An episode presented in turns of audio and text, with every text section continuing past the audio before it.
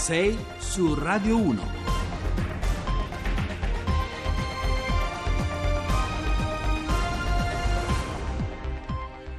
Bentrovati a 6 su Radio 1, buongiorno, giovedì 15 febbraio, sono le 6 e 9 minuti al microfono con voi Giovanni Acquarulo, in apertura punteremo subito la nostra mappa verso gli Stati Uniti per raccontarvi purtroppo l'ennesima strage delle armi in Florida in una scuola. L'ultimo bilancio, ve lo anticipiamo, è un bilancio davvero drammatico con almeno 17 morti e decine di feriti.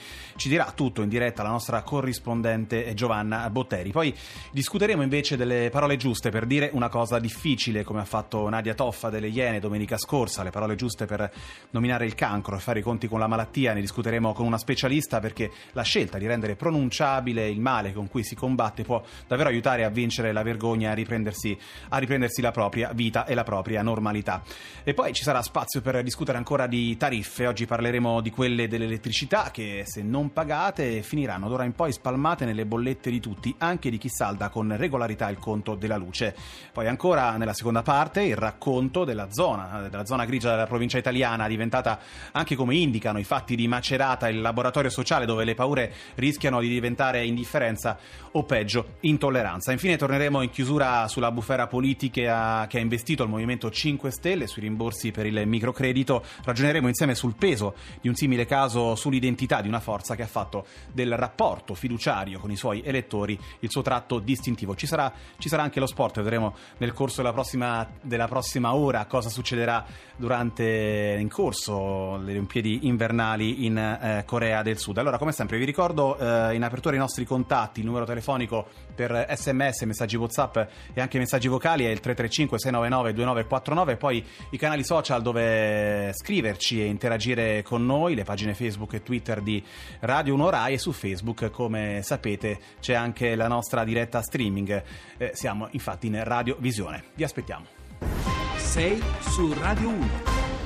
Ve l'abbiamo anticipato, allora. Attraversiamo subito l'oceano e andiamo negli Stati Uniti per raccontarvi purtroppo l'ennesima strage delle armi in una scuola americana l'ennesima Columbine, vi ricorderete l'eccidio al liceo nel 1999 in Colorado, qui invece il bilancio della sparatoria in una scuola superiore della Florida, stando agli ultimi aggiornamenti, eh, è ancora più grave. In diretta al telefono con noi abbiamo la nostra corrispondente Giovanna Botteri.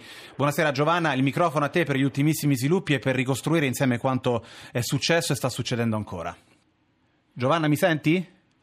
Allora, cerchiamo ora di ricollegarci con, eh, con, Giovanna Botteri, che in questo momento non è ancora collegata con noi al telefono. Vi, eh, vi ricordo appunto gli ultimissimi numeri della strage in Florida, eh, 17, 17 le vittime, decine decine di feriti. Eh, purtroppo eh, non è la prima volta che avviene un episodio simile, l'episodio più grave quello che poi è stato anche eh, tradotto, trasposto in un film, eh, la strage nella scuola di Columbine nel 1999 in eh, Colorado. Qui purtroppo eh, il bilancio della sparatoria sarebbe, sarebbe ancora più grave. Immaginiamo anche, ma questo forse è un riflesso automatico per noi che viviamo in Europa, che un evento simile potrebbe riaprire perlomeno la discussione pubblica eh, sulla vendita e la circolazione delle armi. Comunque, ora abbiamo di nuovo collegata con noi al telefono Giovanna Botteri.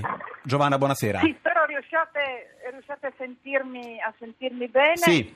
Ora sì. Eh, io, io, ho seguito il discorso, la cosa più difficile è, è raccontare quello, quello, che è successo dopo Columbine. Dopo Columbine sono successe eh, stragi continue, continue eh, nelle scuole, stragi continue di ragazzi e di bambini, pensiamo soltanto nel Connecticut a quei 25 bambini uccisi tra l'asilo e la scuola elementare e pensiamo che dall'inizio dell'anno, cioè in meno di un mese e mezzo, questa è la diciannovesima sparatoria, la diciannovesima strage in una scuola degli Stati Uniti. Una strage continua. Eh, la, base, la base della follia, qui parliamo di un ragazzo di 19 anni che frequentava quella scuola, che è stato cacciato, probabilmente per un motivo assolutamente futile, una, una baruffa violenta con sì. il nuovo fidanzato della sua ex ragazza, un motivo stupido, e inutile come ce ne sono a migliaia nelle vite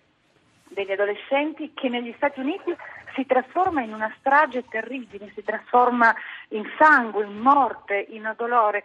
Il ragazzo è tornato eh, nella scuola che frequentava eh, e dove non veniva più da un anno perché era andato in un'altra scuola, è tornato armato di un fucile a ripetizione, una R15, eh, si era portato dietro eh, delle eh, bombe artigianali che aveva eh, fatto, maschere antigas, era diventato un fanatico delle armi, online frequentava gruppi che gli davano consigli sulle armi, su come fare delle bombe, ha cominciato a sparare, è andato subito al terzo piano dove c'era la sua ex classe, dove c'era la sua ex professoressa e ha cominciato a sparare.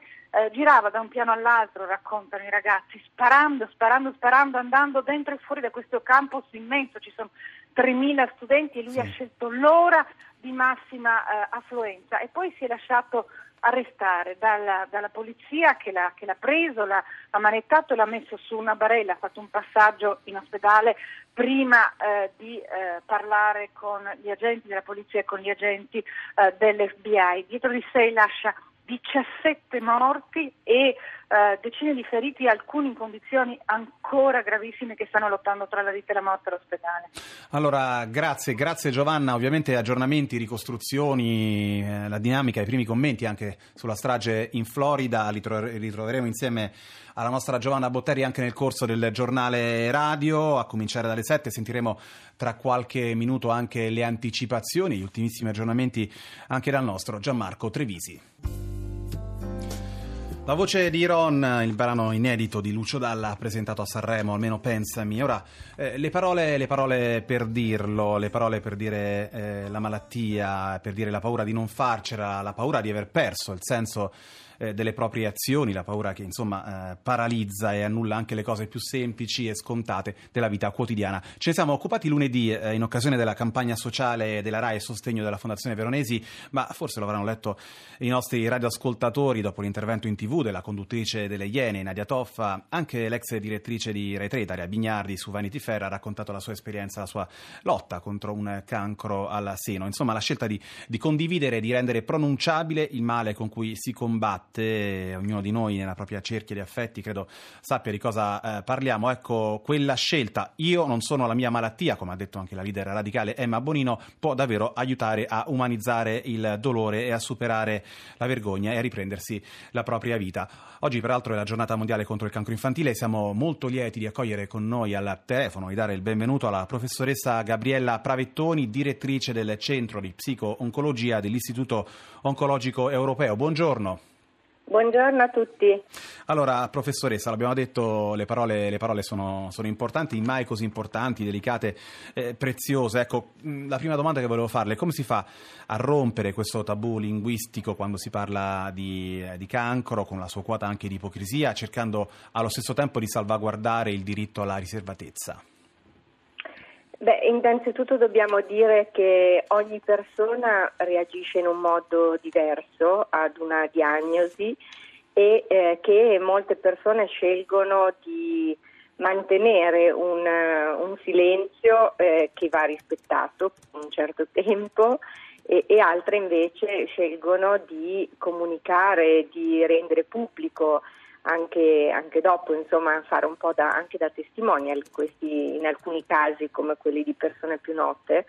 Ehm, ed è, è, comunque una scelta individuale, una scelta individuale che va rispettata proprio perché le parole sono importanti e le parole eh, riflettono il vissuto della persona che in quel momento sta attraversando quell'esperienza e, e soffrendo. Quindi ci sono dei tempi, ci sono dei tempi per le, anche per le parole.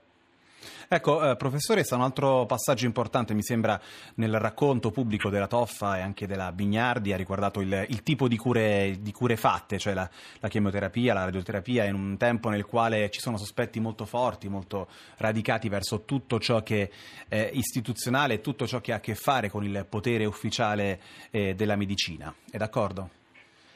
Sono d'accordissimo e di questo dobbiamo solo ringraziarle. Diciamo che rappresenta mh, queste, queste due, ehm, questi due outing eh, della Bignardi e della Toffa in particolare hanno due elementi molto, molto importanti perché di outing sappiamo che di persone famose ne sono già stati fatti molti negli anni passati e mh, mm, che sono serviti, no? sono serviti a, mm, ad avere dei testimonial che dicevano succede anche a me e, e, e lo supero, succede anche a me, sono ancora qui e vado avanti, quindi a dare fiducia ai, agli altri eh, pazienti.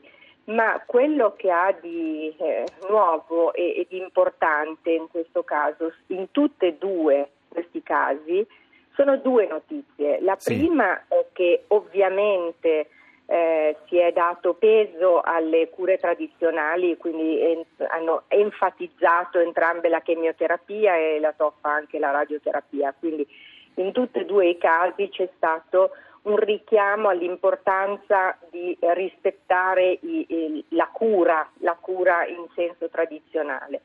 Il secondo aspetto rilevante ehm, è quello invece legato al fatto che entrambe sono donne che hanno comunicato di aver avuto un tumore dopo essere rientrate al lavoro. E questo è molto importante rispetto agli anni passati perché vuol dire che eh, ehm, le persone sono tornate ad una vita normale, alla loro vita e, e questo è il secondo grande eh, eh, aspetto, che, cioè che ad un certo punto la malattia si supera, si torna a fare una vita normale e si ha un'esigenza anche di essere trattati in modo normale. Eh, professoressa, l'ultima domanda molto rapidamente, se posso permettermi, eh, forse ci vorrebbe invece una moratoria sul, lo dico anche a noi colleghi, sulla, sulla, frase, sa quando si dice ha perso, ha vinto la sua battaglia contro il cancro, come se poi combattere quotidianamente contro la malattia avesse a che fare con, con le categorie del vincere o del perdere, mentre invece non c'è mai chi è meglio e chi è, chi peggio, chi merita di, appunto, di, di vivere oppure no, è d'accordo? Sono completamente d'accordo e ognuno attraverso un'esperienza che purtroppo è sempre un'esperienza dolorosa ed è un, un'esperienza che in ogni caso lascia tracce di incertezza sul futuro e di difficoltà, ma tutte le persone, questo riguarda tutte le persone, tutti noi, non, non, eh, nessuno sta facendo una battaglia, la vita non è una battaglia, non è una battaglia neanche nella malattia in questo senso, proprio, cioè, in, intendo dire nel senso del vincere o del perdere, ma tutti abbiamo un'esperienza e mh, mm, facciamo la nostra esperienza, punto. Allora, allora, grazie alla professoressa Gabriella Pravettoni, grazie, grazie davvero a voi per, per essere, eh, per essere stata con noi stamattina. Io le auguro una buona giornata. Noi... Buona giornata a tutti. Grazie ancora. Noi torniamo eh, subito dopo l'Onda Verde con le anticipazioni del, del giornale radio. Ci saranno le ultime sulla strage in Florida. Vedremo anche cosa succede in diretta sulle piste della Corea del Sud con la seconda manche del gigante femminile che vede protagoniste le atlete azzurre. Restate con noi.